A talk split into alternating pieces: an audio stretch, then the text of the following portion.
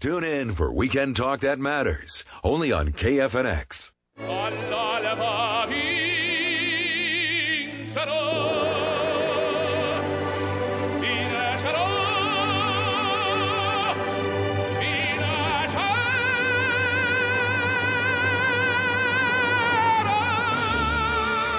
Nessun Dorma from the opera Turandot, I Will Conquer, I Will Conquer. Welcome to Healthy Vision, the talk radio show to help you conquer your vision loss. Dr. Edward Kondrot is a board certified ophthalmologist and homeopathic doctor, author of four best selling books, and president of the Arizona Homeopathic and Integrative Medical Association. Healthy Vision is dedicated to bringing you the latest information for a lifetime of healthy sight and to help you conquer your eye problems. And now, your host, Dr. Edward Kondrot. Uh, welcome, everyone. And I'm just so excited. Healthy Vision is back. And for 22 years, uh, my radio show in Phoenix, Arizona on KFNX, I broadcasted Healthy Vision every Sunday for 22 years, and I listened to that beautiful intro. That's from the opera Turandot. And uh, Dorma, it's a mo- very moving aria which about, about conquering. And that's the purpose of Healthy Vision. I really want to help you conquer your vision loss. And this is the inaugural episode, and I'm kind of excited to have Dr. Sarah Jang join me. And uh, she's a rare bird. Uh, I met her when I was giving a webinar, and she's actually one of the few eye doctors who are who embraces homeopathy and she's bringing it into her practice. And she's really a gem. It's nice to have someone else out there that believes in the homeopathic approach. So I think you're going to find this radio show very exciting. And we're planning to have Healthy Vision once a month, uh, the last Saturday of every month. And we make it make it on Friday, depending on um, my guest and his time availability. But you can go to healthyvision.us that's not .com, .us, Healthy Vision, all one word, .us. And you can sign up and we'll keep you up to date. But I don't want to delay anything. Dr. Sarah Jang, welcome to Healthy Vision. And um, let's begin. Um, I'm going to move the slide here.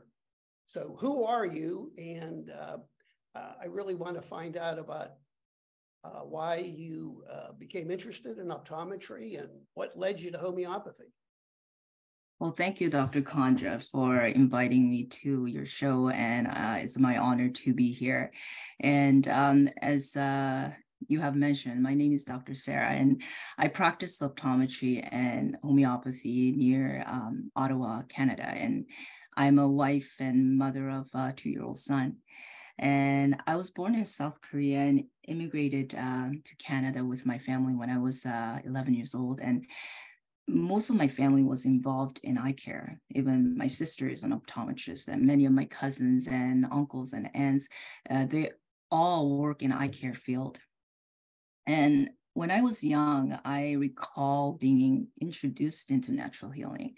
And that was when I was in Korea, and it was by my grandmother. Um, she was not educated in healthcare, but she had that strong belief and she was smart and became self taught or educated in acupuncture. And she definitely had built this um, uh, reputation within local community where uh, she provided that health care as uh, she began to treat and heal many people using acupuncture and herbs uh, within the community. So she began to pass this to my uncles and my um, uh, father, and they also became strong believers in using natural healing uh, methods. So, you know, the first um, um, recollection of my experience with natural healing was when I was uh, around five or six years old. Um, for some unknown reason, I started to not able to walk, and I developed this weakness in my right leg. And they didn't know why. And my uncle um, he, uh, asked me to come get treated with uh, his acupuncture.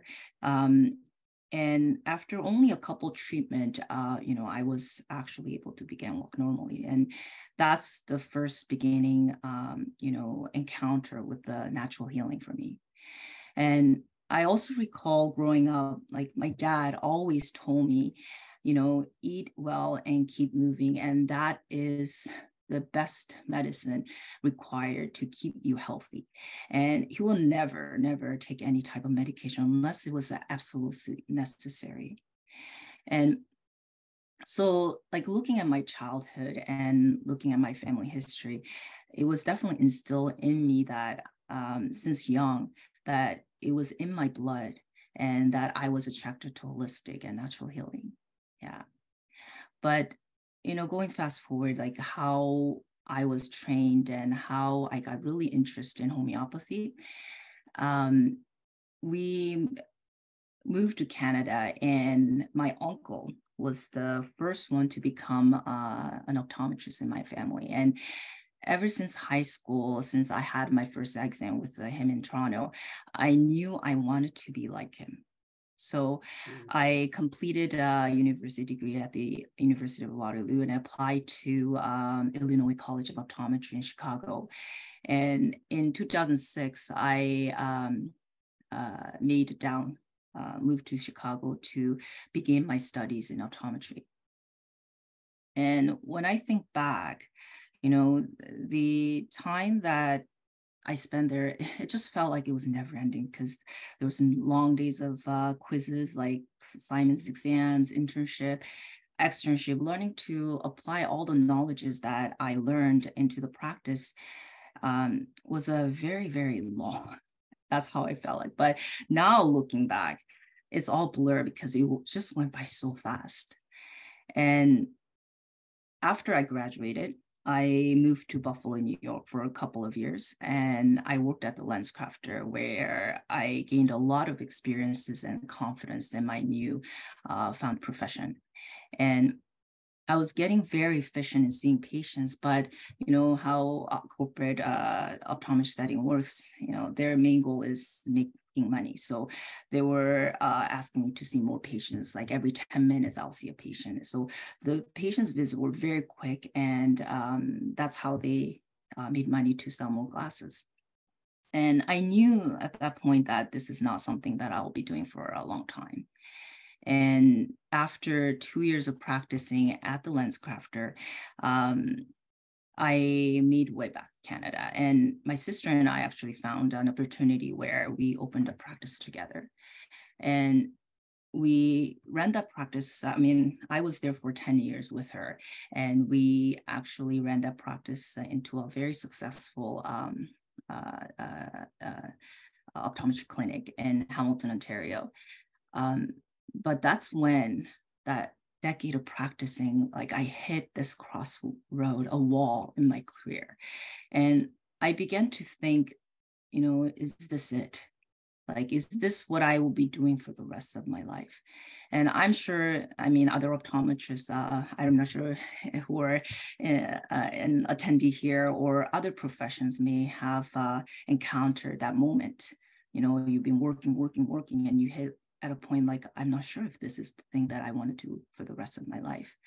You know i, I love being an optometrist but after a decade of working with that within that profession uh, i began to ask more questions uh, looking at how i viewed myself and my career. And when i did that i realized that i began to dread waking up in the morning going to work.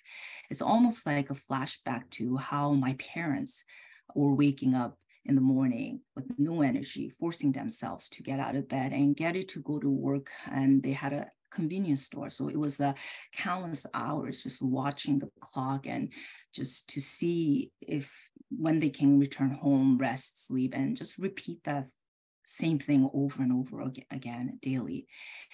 And you know, my profession was completely different from my parents, but the way I was uh, uh, living uh, was same as my parents. And I remember um, once upon a time that I promised that I would never choose to live like that, like live to work, uh, as opposed to working to live. And I unconsciously fell into that same trap. Yeah. So when I look back my past decade of optometry, I, I was actually working almost like a assembly line. So where my patients will come in to get examined, but each patient I was doing exact same thing, saying exact same thing over and over, the same action, the same motion, the same routine, the same spiel, and you know everything almost exactly same from patient to patient with very little change aside from those odd complex cases and i was literally zombie. It's a like working like an autopilot by that point in my career. So you know my patients were happy though because uh, they were getting what they wanted and uh, with my eye care. And but then for me i didn't feel rewarded because i felt that there's more to this profession. Uh, there's more to offer uh, other than just uh, giving a routine eye examination and just giving new prescription for them to uh, fill. So at that moment, my passion and excitement that I had when I entered optometry school was pretty much gone. Um, I slowly and gradually began to lose my love for optometry, and it just became another job where I'm just making money um, you know, I don't want to sound so negative because, uh, you know, don't get me wrong, throughout my career, uh, there was a lot of experience and situation where I made my patients extremely grateful and happy, but it was me who I felt that there was something missing. And a lot of times while working in optometry, I was very discouraged. Um, whether like epiglaucoma, macular degeneration, or cataracts, I would often, you know, let them know the condition were inevitable, that it is uh, possibly from genetic factor or, you know, is due to aging. And it really had a pessimistic outlook in the future of that condition.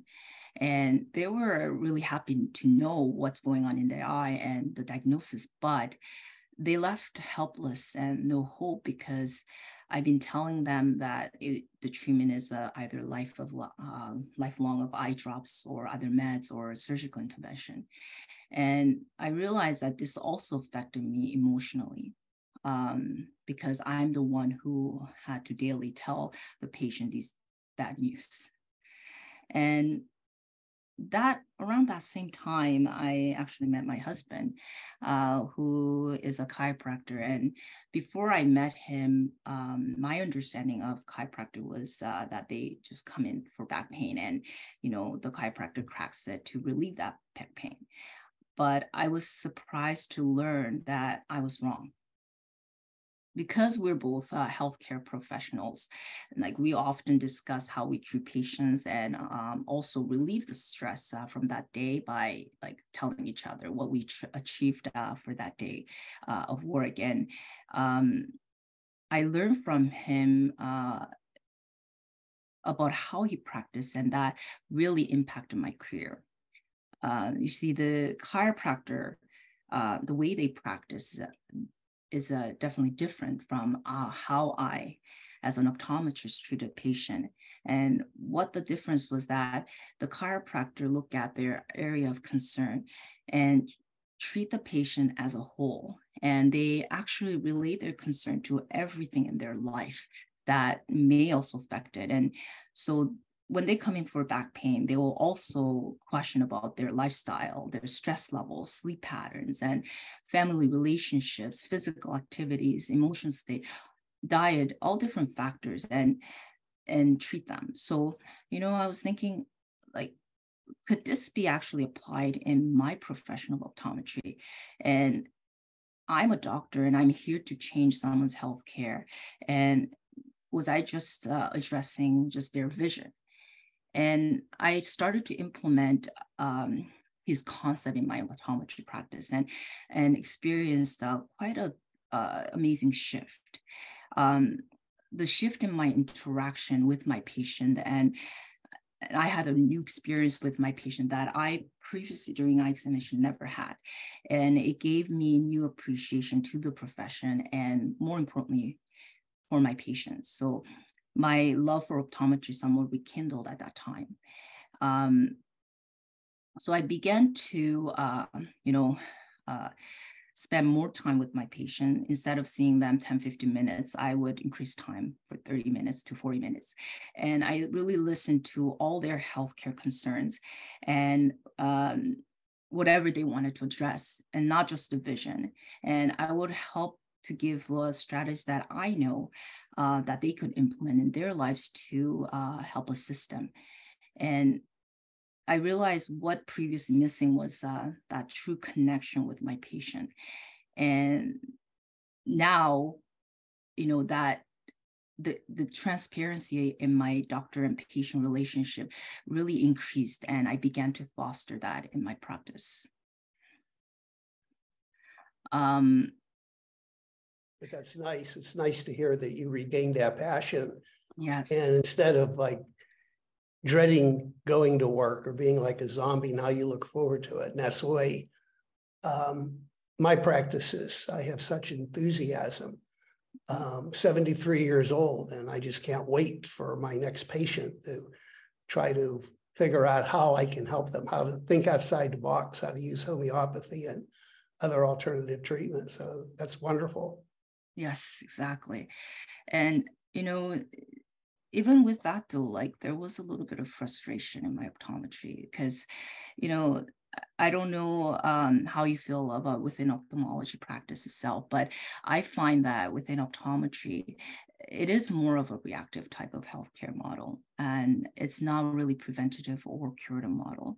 And we often treat conditions we diagnose and you know after we diagnose it uh, or like we suspect that there's something going on we actually refer them down to uh, different specialists that uh, requires addressing those uh, uh, conditions. And a lot of times uh, it's either treated with medication or surgical intervention as the option. And, you know, as a, optometrist, um, you know, the patient is viewing me as just, you know, skilled general eye examiner, eye examiner and just dispense a spectacle. And I realized I am a doctor, but I lacked a lot of tools um, in my toolbox to so actually assist my patients uh, with their healthcare concern and giving them preventive measures and strategies to improve their overall health and um, which will in turn will help with their ocular health. Um, so I started to uh, apply a lot of my existing skill, but I also enrolled uh, into personal development and coaching seminars, such as like Landmark Forum.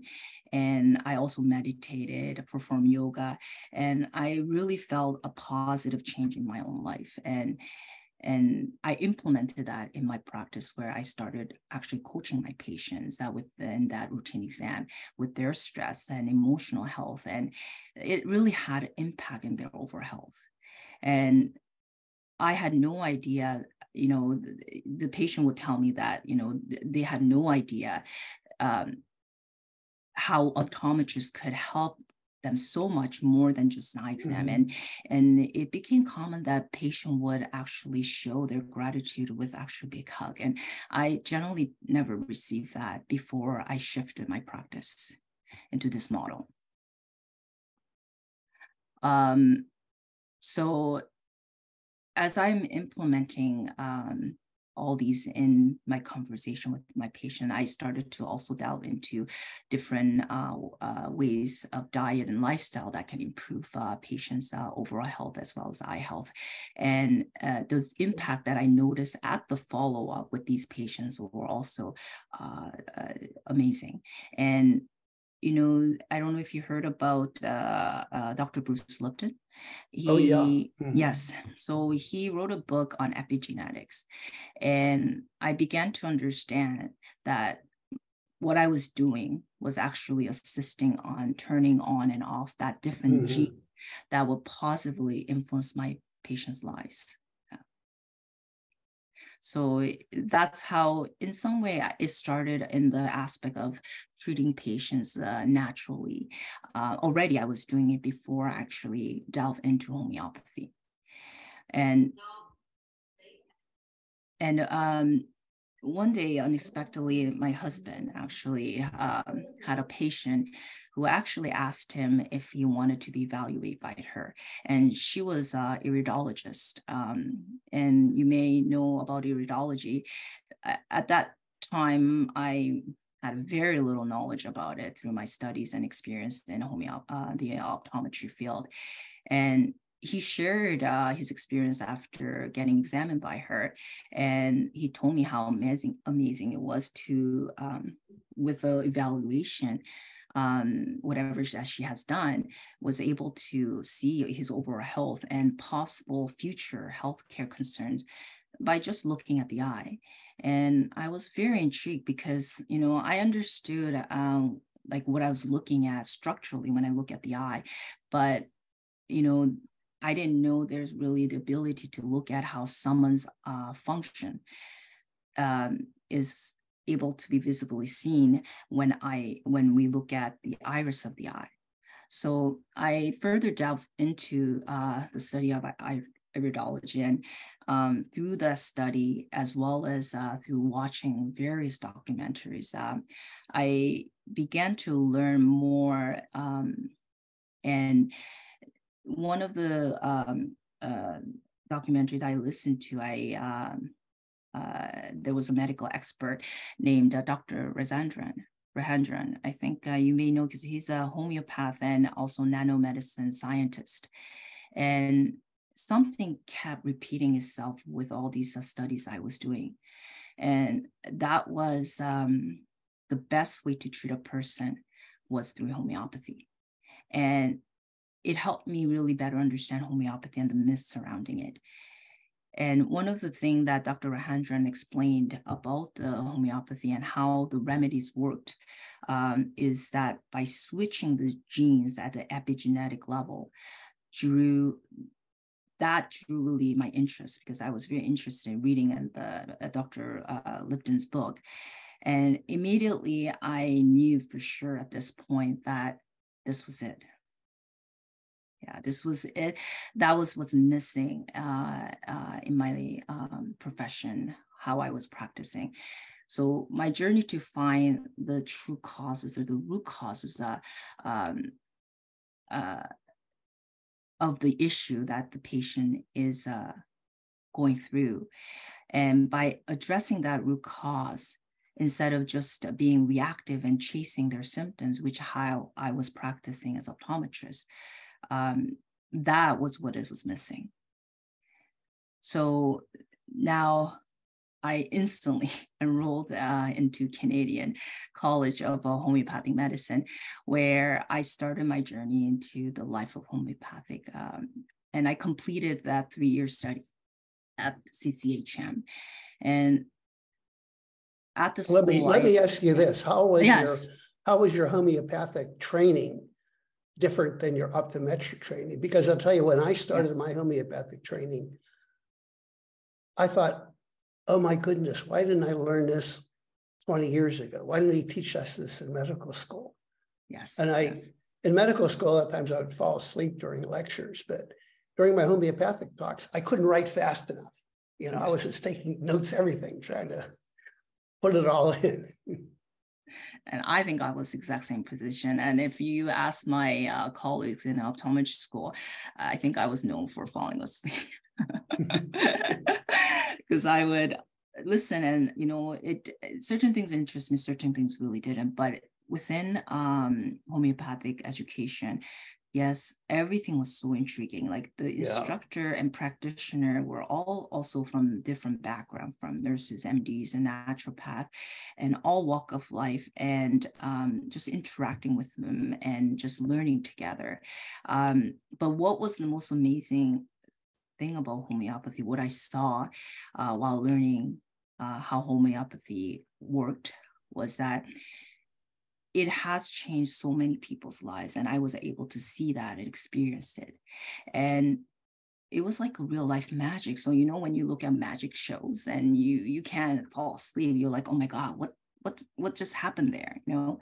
So that little palette that that they use as a remedy could shift a person's entire well-being their life from like suffering to complete joy. It just um it just amazed me. And definitely I couldn't fall asleep in that. Like you can't fall asleep in magic show. yeah. I mean, I love it. I love it when uh, my patients tell me, I don't know what you gave me, Dr. Kondrot, but I've never felt so good about myself. Yes. And that just brings joy to me because they they really have they have their life back. Yes. Yes, exactly. Exactly yeah, it, it's a, you know, I'll be delving further into how homeopathy works and all that. But, you know, I, I wonder why this uh, particular uh, natural uh, healing method is not um, readily accepted and actually at least have everyone just try once, you know, to see if it works for them. Mm-hmm. And when they do, but, but as you know, as you know, yeah. in the late, late 1800s and yes. early 1900s, there was a lot of ophthalmologists who practiced homeopathy. Yes. It's shocking. And that's part of my research is looking at the old uh, homeopathic ophthalmologists that practiced. And it's just amazing. This is before antibiotics. And they were treating massive infections inside the eye with common homeopathic remedies. And it just, amazing. Uh, it just, it's just amazing. And homeopathy is, uh, but listen, I'm not going to let you off the hook. yes. One of, the, one of, the, hardest things to do is to explain to somebody what is homeopathy. So that's yes. my question to you. What is homeopathy? It's not vitamins and good nutrition and exercise, right? What is homeopathy? Yes. So to explain homeopathy, I'm actually going to talk about, you know, how optometrists treat eye problems versus homeopathy, and I'll delve a little bit uh, deeper into it. Um, so you know, what I know is as a primary eye care professionals, we treat eye problems such as cataract, macular degeneration, uveitis, eye infections. But when we treat these conditions through modern medicine, typically uh, we notice patients returning with the progression of the condition, or there's also other problems that may be linked to other systemic issues that arises. And this is, I believe, because current modern medicine addresses uh, disease of the eye using treatment like uh, steroids, antibiotics, surgery, injection, that typically suppresses the symptom. So, like for example, um, my uveitis patient would return each year with a chronic uveitis uh, flare-ups that seem to be more aggressive, and I would find that you know I would treat them with a higher frequency of meds or stronger medication. So I knew there was something else that could help this uh, out. And and what's amazing about homeopathy is that you know I learned that we aren't just treating the symptoms, but rather the whole individual. So modern medicine tends to look at like one issue or symptoms at a time and would consider each symptom as a separate issue from the other. Now, considering that, you know, all of them are occurring in that one person, that same body. And basically, current medicine views our body more mechanically, like a machine. So, like a mechanic views a car. Um, when car breaks down, the mechanic will do different tests to diagnose what's going on. And if the brakes are worn out, then they'll replace the brakes. And if uh, fluid is are leaking, then they will keep topping up the fluid and basically restoring the car back to a working condition. And I noticed that in optometry, we do very similar thing with the eye, where, you know, if a person has uveitis or uh, which is inflammation inside of the eye, like we treat it with a steroid eye drop anti-inflammatory drug, which is uh, suppressing that inflammation. So, and also with, uh, for example, wet uh, age-related macular degeneration is basically abnormal growth um, uh, abnormal uh, vessel growing in the back of the eye, in the macula. And we treat with anti-VEGF injection, which uh, stops the growth of the vessel.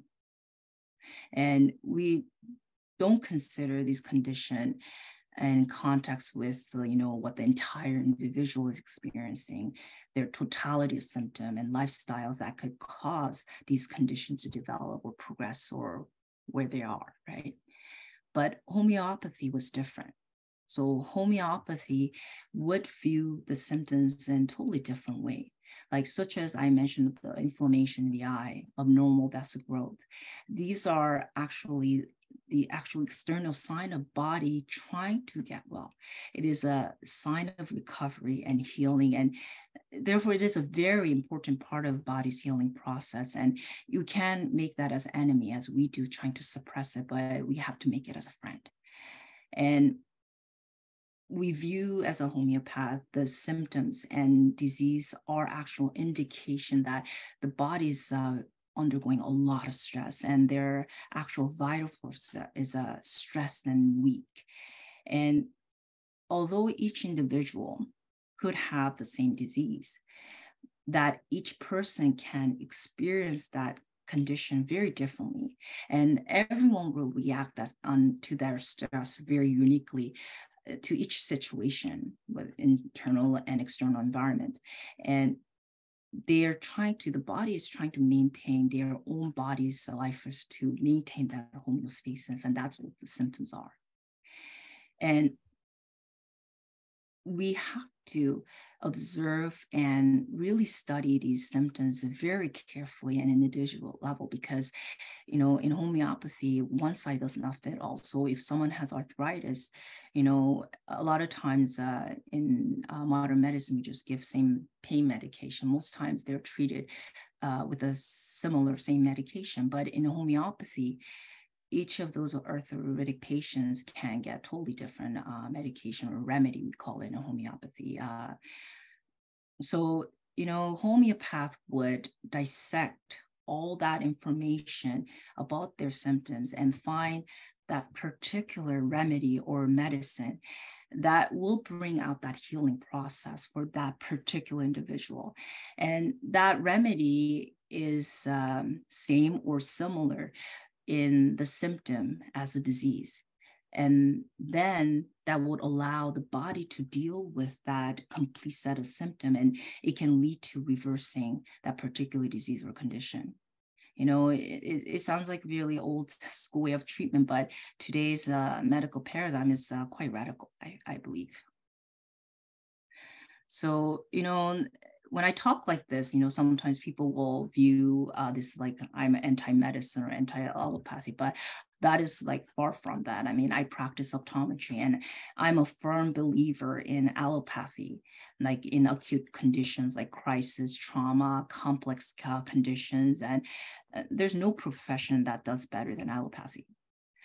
Like, for example, if I break a femur, I'm definitely relying uh, not relying on the homeopathy, but I'll definitely go as an urgent care in an ER to take a look at it. But when it comes to certain conditions, I think history has shown that allopathy may be the most, may not be the most effective uh, method to turn to all the time. Um, so that's a, a, a, bit of an intro of uh, how homeopathy works. Uh, um, and uh,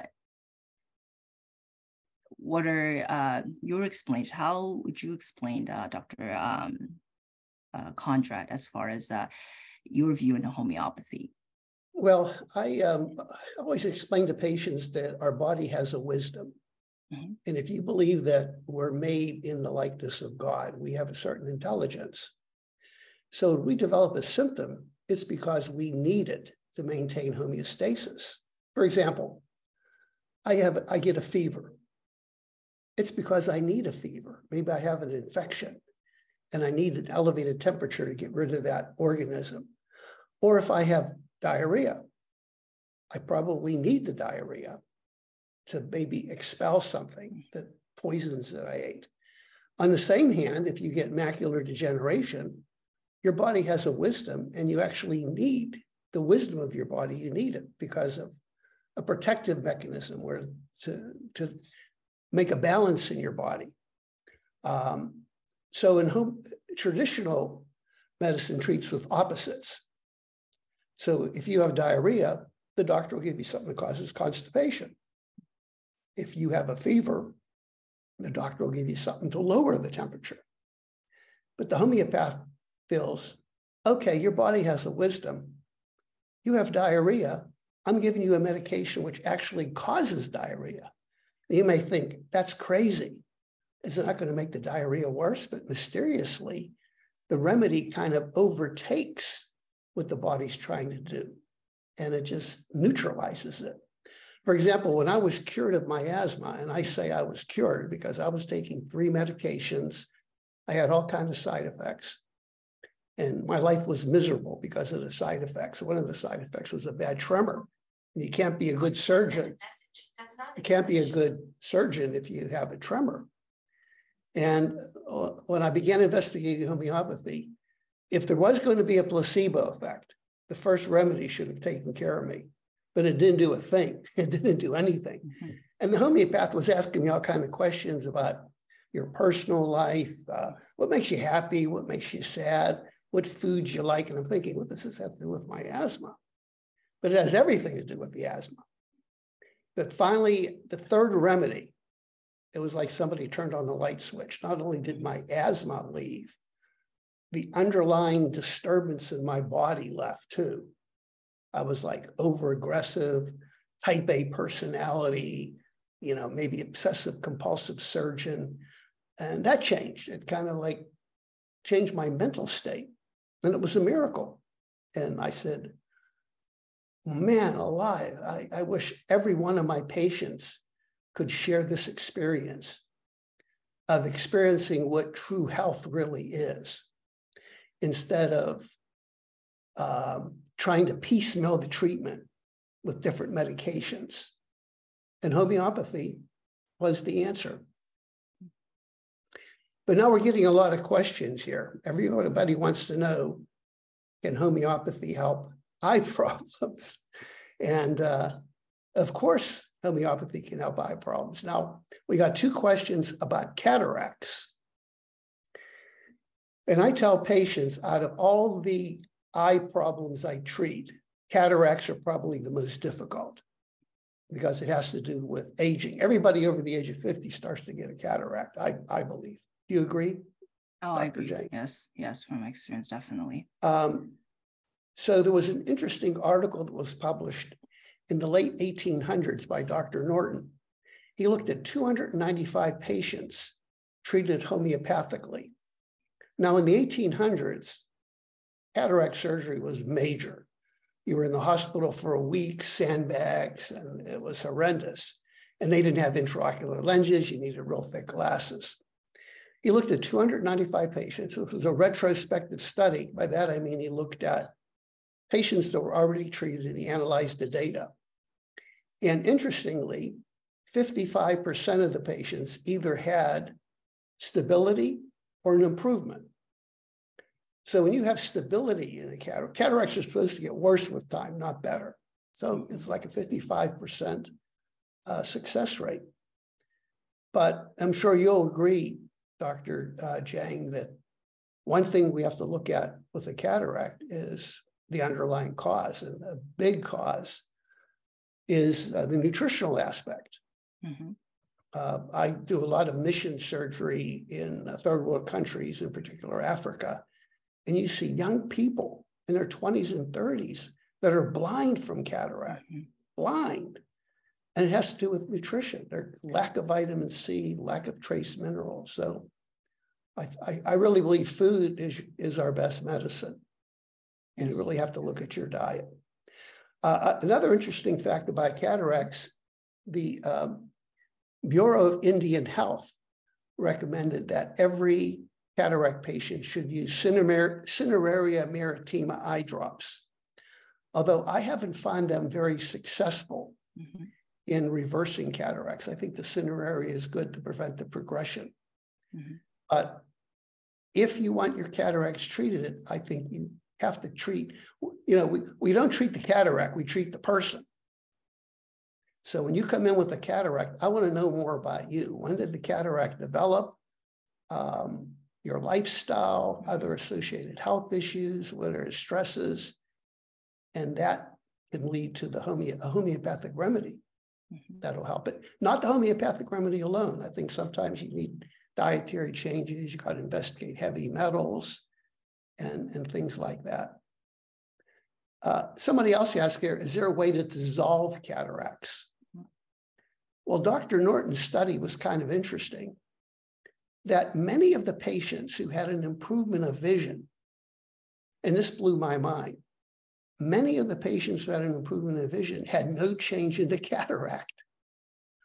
So, you know, vision isn't more is more than just uh, uh, you know, a cataract. There's so many other factors involved.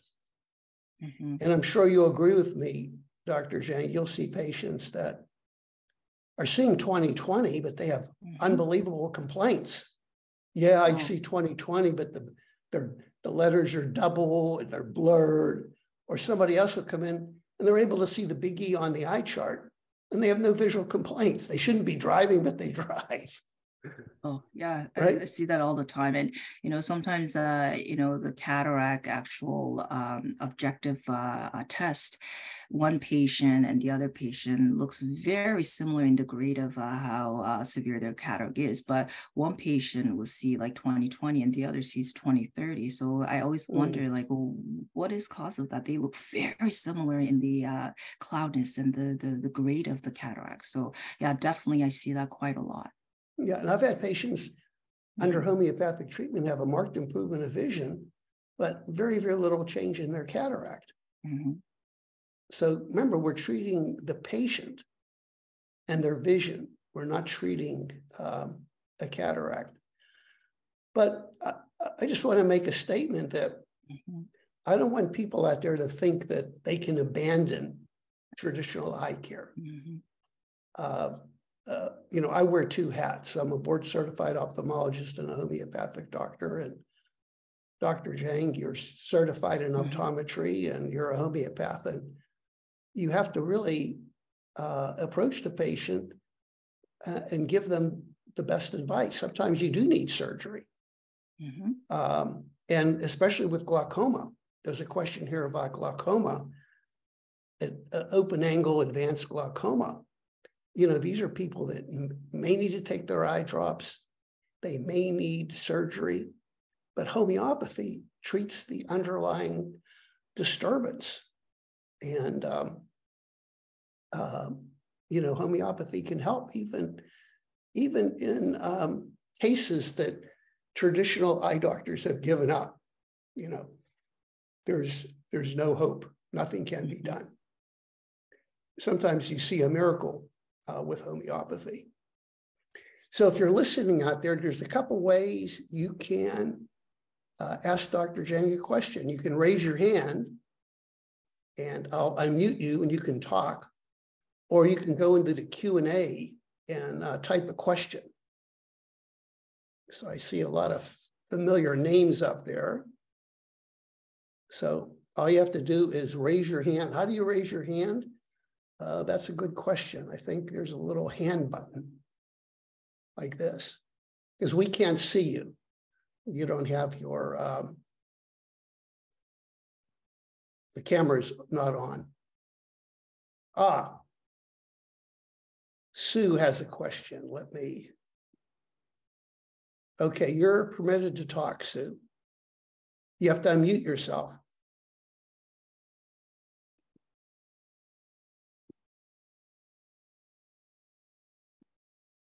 Okay, I think, Sue, do you hear us?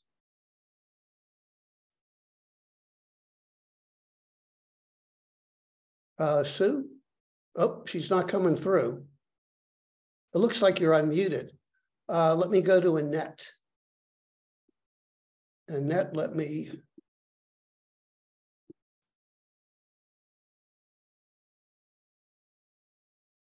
Wait a second here. Allow talk. Annette? Unmute yourself and you can talk. Hi, can you hear me now? Yep. Is that Annette talking? It is. Hi, Annette. Thanks for joining the radio show. Uh, yes, thanks for putting it on. I'm amazed I get to ask a question.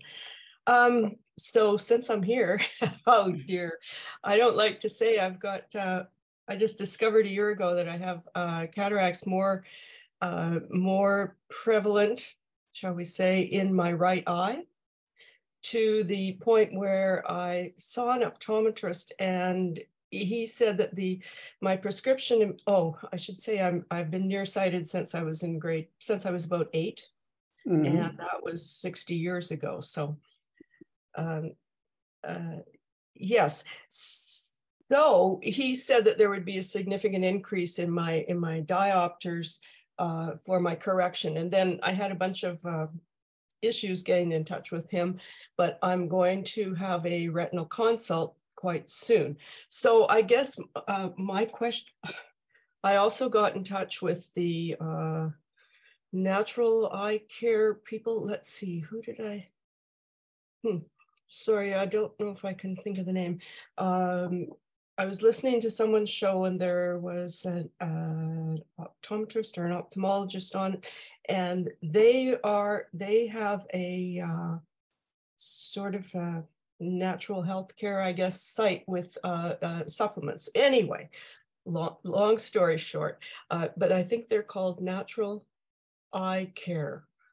Um, so I'm taking what are called uh, cataract pellets, uh, the homeopathic, with cineraria and some other things in it. Um, and if you want to know more, I can tell you more. But my question for you would just be, I guess, general. I don't even know what to ask. What what do you have to suggest to me?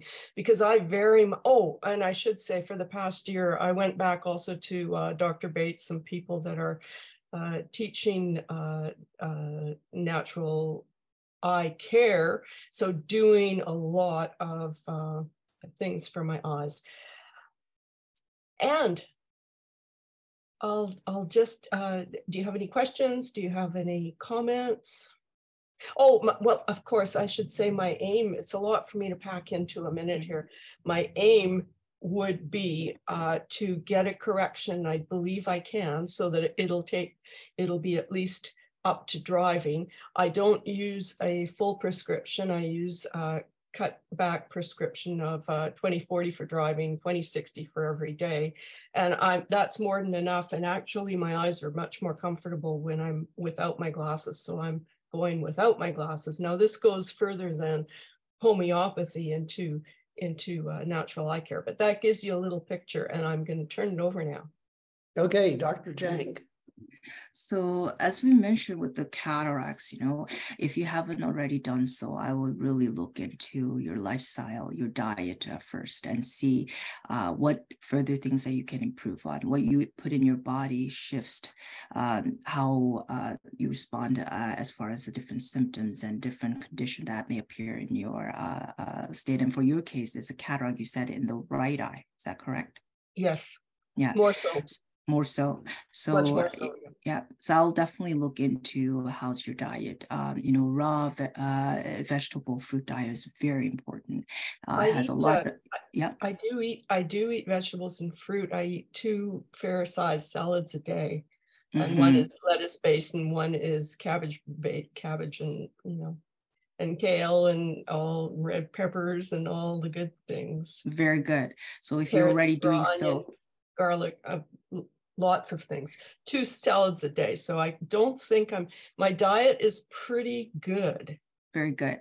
And, how and I'm taking a whole raft of, uh, of supplements as well. Yes. Okay. Yes. And uh, how about the vitamin C? I know Dr. Kondrot also talked about the vitamin C a ton. When i had i had an mm-hmm. active kind of uh infect sinus infection. I still have a bit of infection in my gum but i was taking like seven to eight thousand a day. Now i'm down to four as mm-hmm. a kind of a maintenance. I'm taking uh, my vitamin d and magnesium and k2 and anything else um, something to watch out just to add with the supplement is you uh, make sure that you're getting right source. Um, a lot of these supplements, uh, especially vitamin C, can be dri- driven from the uh, uh corn, and uh, that can be more harmful with all the processing. Um, mm. And also, there could be a lot of chemicals. So, uh, oh, I, I, eat, yeah. I, I, I, I want to say I, I go to the health food store. I don't go to the drugstore. Everything is top top flight. Excellent. Um, another thing that I would recommend looking into is uh, your toxin levels. Um, mm-hmm. uh, the lead, uh, the metals uh, that possibly accumulate in your body that you don't know, that can impact early cataracts or progression of cataracts. So there's a way that um, you can actually check your toxins. And I think Dr. Kondrot, um, you may have a better um, explanation how that can be done because within uh, optometry, a lot of times I would have to order them. And I'm sure you're MD, so you were able to um, get all the tests done yourself. Um, so if you can elaborate that for me, that'd be awesome. Yeah, there's studies have shown that elevated lead is linked to cataracts. Uh-huh. And of course, I think everybody, I've yet to meet a person who doesn't have elevated lead because we grew up at a time when there was leaded gasoline, leaded paint, leaded pencils. Mm-hmm. It's in our mm-hmm. water and our atmosphere. Everybody has lead. Uh, but that should be evaluated. And the only way to do that is a, urine challenge test. If I would check your lead uh, in your urine or blood, it could be normal. You could be dying of lead poisoning, but the urine and blood would be normal because the lead goes into the bone, the brain, and the eye. You need to take a chelating agent to loosen that lead, then measure it. It's called a six-hour oh. urine test. But you know, based on homeopathic principles, if you know, we're treating you, not your cataract. So the yes, first question I would ask you, how is the cataracts affecting you? Mm-hmm. Uh, oh, well, it's it's been, you know, I think it really brings up an underlying fear about life and am I going to mm-hmm. be okay? And then here I hit this wall that I can't, I can't just scale it. I can't seem to get around. It's like I'm going to have to go through this thing, and it and it, it's been a, it was a real challenge the last year. Uh, my my right eye has been uh, really blurry. I can still like hmm, I, I gotta say, I think my vision is improving but uh, I can still read like the screen with my left eye, but with the right eye, it's been extremely blurry. But now I notice that I'm starting to be able to read it a little bit. So that's a good sign. Uh, how it's affect, yeah, it just, it really scared me. It really brought up a lot of fear and see this. Uh, this is where this is where this is where homeopathy can come in because exactly. you want to treat a lot of times. Um, it's the emotional state that brings on a physical disease. Uh-huh, uh-huh, now, if uh-huh. I was doing an in-depth homeopathic evaluation on you, and we right. can't do it on the radio show. Exactly. I yep. would want to know fears you had as a child. Sure. Uh, mm-hmm. what are your triggers? Uh, how the fears and anxieties are affecting you. Uh, we would go into all that detail. And all of a sudden, magically, we come up with a homeopathic remedy. And the remedy uh, will not only treat uh, the, the mental emotional aspects, but it'll treat the cataract. See, the cataract is just a small smidgen of what's going on in you, but most people feel more comfortable going to the eye doctor and say, I got a cataract. They don't want to talk about what's going on in their life. No, no, I'm I'm really into this, and in fact, in fact, well, then you're, you're perfect. You're perfect for homeopathy. I have gone and done a whole invest. I've done. I've worked with this stuff for the last thirty years, all about all about me and my fears and all of the stuff I've gone through in life. I just want to say quickly, I have worked with people who can this is going way out there maybe, but who can read your energy, they can uh, and see what's happening. And I've tracked it back to where did this start in my life, and I'm working on all of that, clearing that angle as well, which is huge because the the whole thing, you know. Um, was uh, connected with things that I came into this lifetime with to obviously work on, but also something, you know, a couple things in this life, the setup of this lifetime, and something that happened when I was two that made me decide I don't want to see. So I I'm I've done quite a bit, but I find this in your your question did point me to something a very interesting connection. How this is intrinsic. Mm-hmm. Mm-hmm. Well, I want we have a, a lot of other people that have some questions, and yes, we told you on. has has help, helped you. but I would definitely consider getting a homeopathic uh, evaluation. Exactly. Sounds good. Okay, we have um, Perviz. I hope that I'm pronouncing it right. Is it Perviz? Or Perve? You have to unmute yourself to talk. Uh,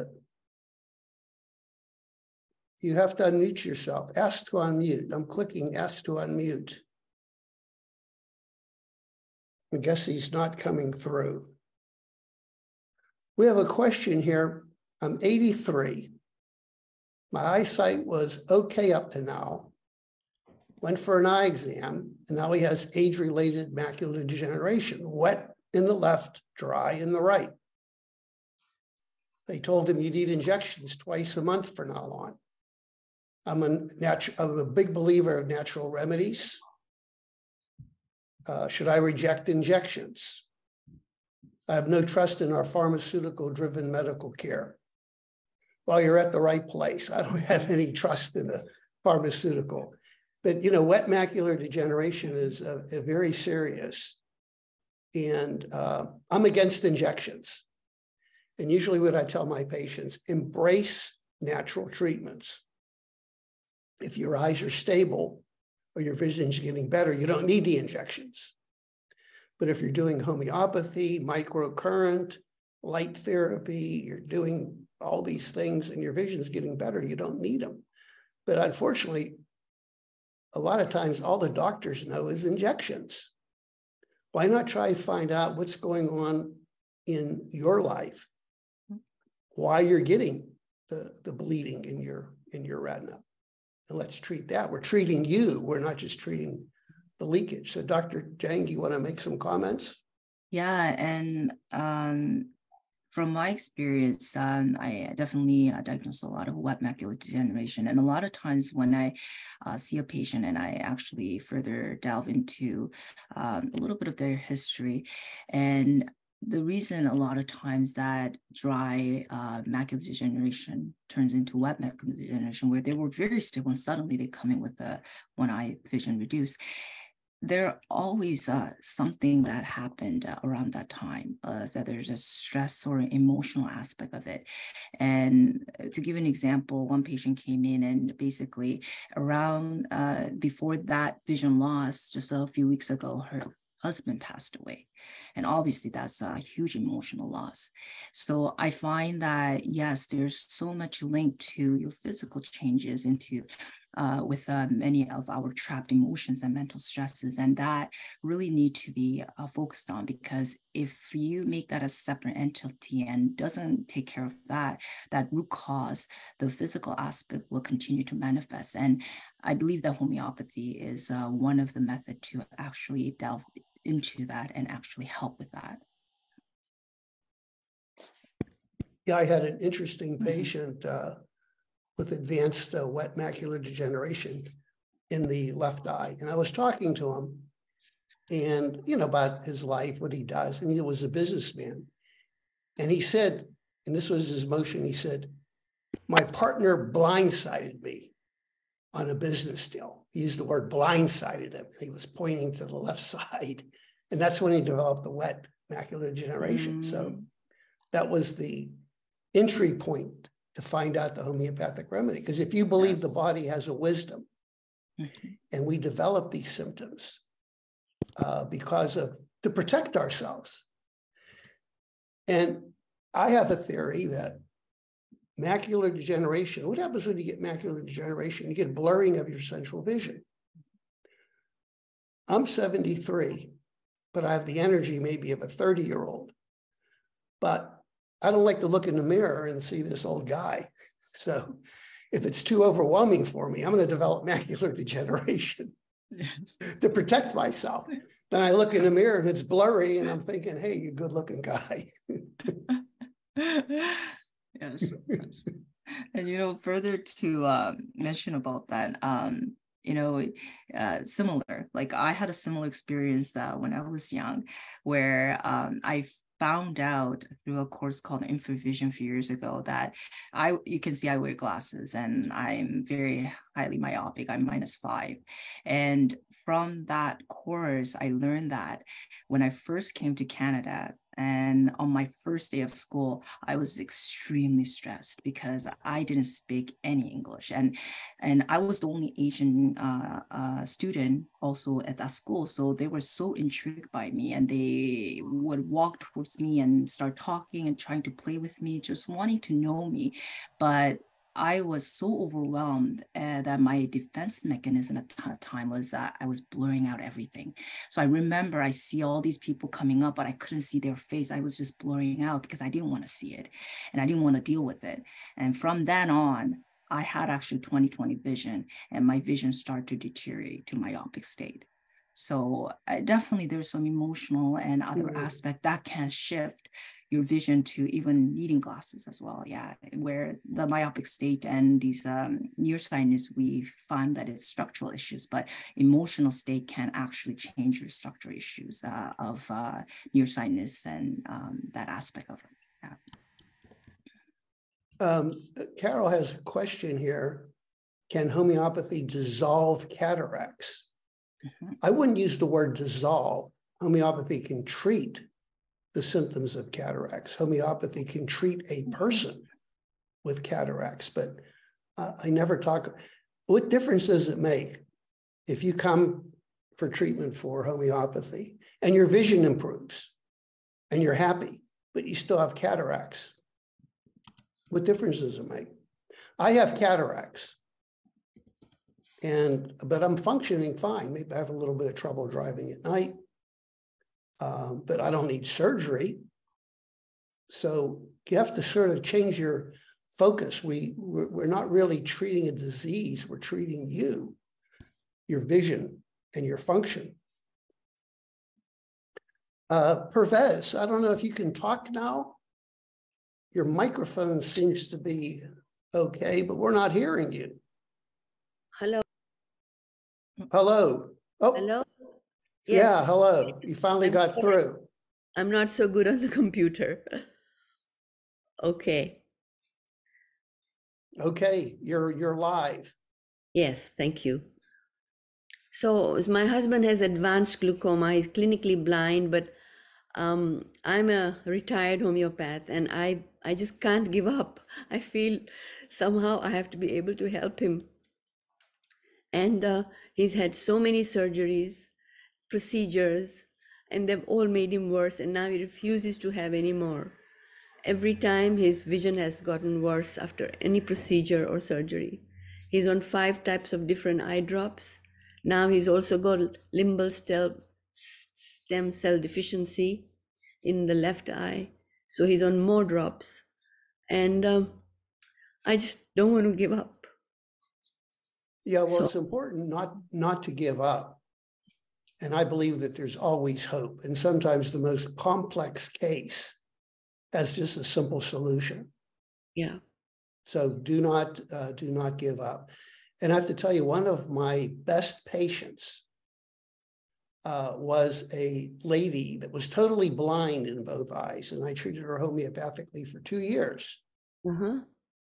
And I helped her so much not only to deal with her blindness, but it, it, like something amazing happened to her. Her all of her senses improved, and I used to joke with her.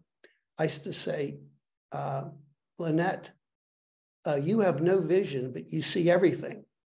I have two good eyes, and I see nothing."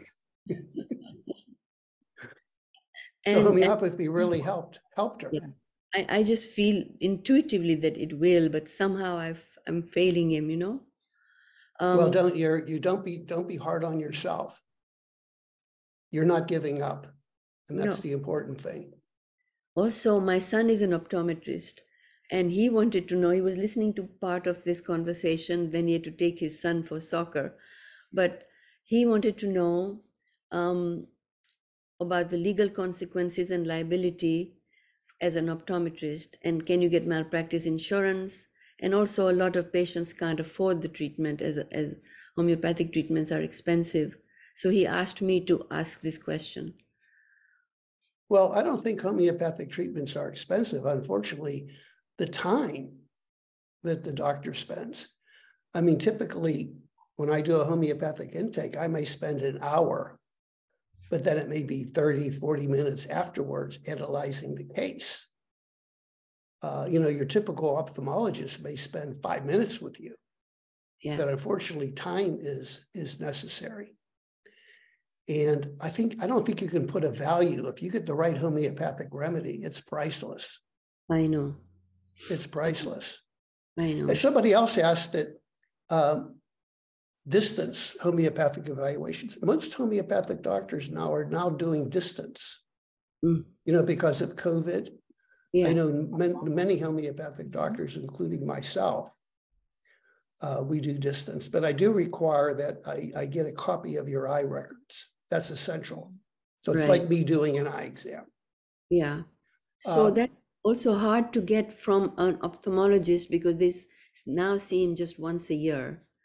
I could do something with my uh, optometrist because he's my son, but um, Now you should you should get your son Mhm.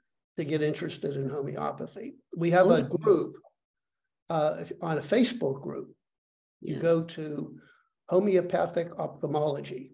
It's a Facebook group, and we have eye doctors there who uh, practice homeopathy or are interested in homeopathy. actually, my son is very interested. It's just that he, at the moment, he's working really hard to feed his family and doesn't have the time. But deep down, I know he feels like Dr. Jang does that. Jang does that. You know, it's just like not so exciting to do optometry anymore. He gets the more difficult cases, but even then, his heart's not really in it. You know. Mhm. Well, he can always do it part-time. Yeah. You know, when I converted, I still ran my medical and surgical practice. And I did extra time, maybe one or two pa- patients a week. I just spent the extra time with them Okay. to develop my skill. But then finally, I left homeopathy so much, I quit my medical and surgical practice and did Yeah. homeopathy full time because I loved it. I would get up in the morning and I just couldn't wait to get to work. Yeah. So, what about the insurance aspect? If he does optometry and homeopathy, would that be a problem? Um, I think that you have to look at homeopathy as nutrition. An optometrist would never get into trouble prescribing a vitamin. Hmm. So you have to look more at homeopathy as nutrition. I mean, it's not nutrition, Right. but according to the law, you know, uh, you know, you can buy homeopathic remedies in any health food store. They're I not know. regulated. I know. Yeah. So as an optometrist, he could say, um, why don't you try this homeopathic remedy? Hmm. He's not selling it. He's making a recommendation like, why don't you try some extra vitamin C? Yeah. So that's one way to uh, to get around it. You're using homeopathy as a um, uh, like a nutritional supplement. I mean, it's really not. Yeah. So where I where do you practice? You're a homeopath. You where do you practice? Oh, no, I'm retired now. I'm 76. Hey, hey, a homeopath never retires. Samuel Hahnemann was 83 when he did his work, best work. I don't I want to hear that. help my family and close friends but because i'm a caregiver as well i it's now hard for me but my mm-hmm. son is definitely interested and i'm hoping that he's going to take this I- up seriously. And I just want to add, uh, you know, how you mentioned about uh, studying is hard uh, while you're practicing op- uh, optometry and having children. Yes, it's uh, definitely you have to make the time. But um, currently, a lot of schools, uh, especially where I studied, Canadian College of Home- Homeopathic Medicine, they actually do online courses as well. And you have an option to do in person or online. And you have quite a freedom to, um, you know, it's a three years course, but you have a freedom to complete the requirement somewhat in your time. So it is quite flexible and it can be done. And if uh, your son has any question regarding about that, I can definitely talk to him about it as well. okay thank you On the Yeah. screen, um, Dr. uh, Sarah's uh, contact information. okay thank you Okay, and then uh, Dr. Sarah and I, we're going to be working together. Kind of a Great. team approach because now that uh, we're finding more um, eye doctors who are doing homeopathy, we were going to collaborate and you know share information to try to get the best results for you. Okay. Thank you, thank you very Okay, well, we're we're coming to a close, and I want to thank uh, Dr. Dr. Jang so much for taking time, and you will be a guest again. So you did a Thank phen- you. phenomenal, phenomenal job, and I I really hope that um, people that are tuning in really look at uh, homeopathy as I think one of the best methods to really regaining your health and your vision. But unfortunately, it's not simple. It's not like I, I get the question all the time. I have macular degeneration. What's a good homeopathic remedy? I can't tell you. If I treat 100 people with macular degeneration, each one may need a different remedy. Uh, Dr. Jang, any closing comments? Well, I just want to thank you for this opportunity, uh, Dr. Kondrot, and also your courage and uh, your leadership, your passion to help patients uh, and colleagues. And, um, you know, you're busy as a, a practitioner and, um, you know, you open that schedule to uh, share um, how natural uh, uh, care can help with uh, ocular health and overall health of body and specifically homeopathy. And so I thank you for your service, Dr. Kondrot. Oh, thank you. Now, some people may be listening to the replay just on audio. So Dr. Sarah Jang's phone number is 289 808 8099. And her email is sarah.jang, J A N G, at gmail.com. So that's a way to get a hold of her. And go to healthyvision.us and uh, register, and we'll be keeping you up to date on future uh, broadcasts. The end of June, I have Dr. Mitch Fleisher, who's a brilliant integrative uh, functional medical doctor who's going to be talking about all the things that he's doing in his practice to help people that are suffering with eye disease. I think that's going to be a really, really good interview. And if any of you listening, you're an eye doctor and you want to learn more, uh, go to Facebook, uh, homeopathic ophthalmology. Just put that in the search engine and you can join our group. Okay, thanks everybody. Thank, Thank you. you. Blessings to everyone. Bye. You too. Bye.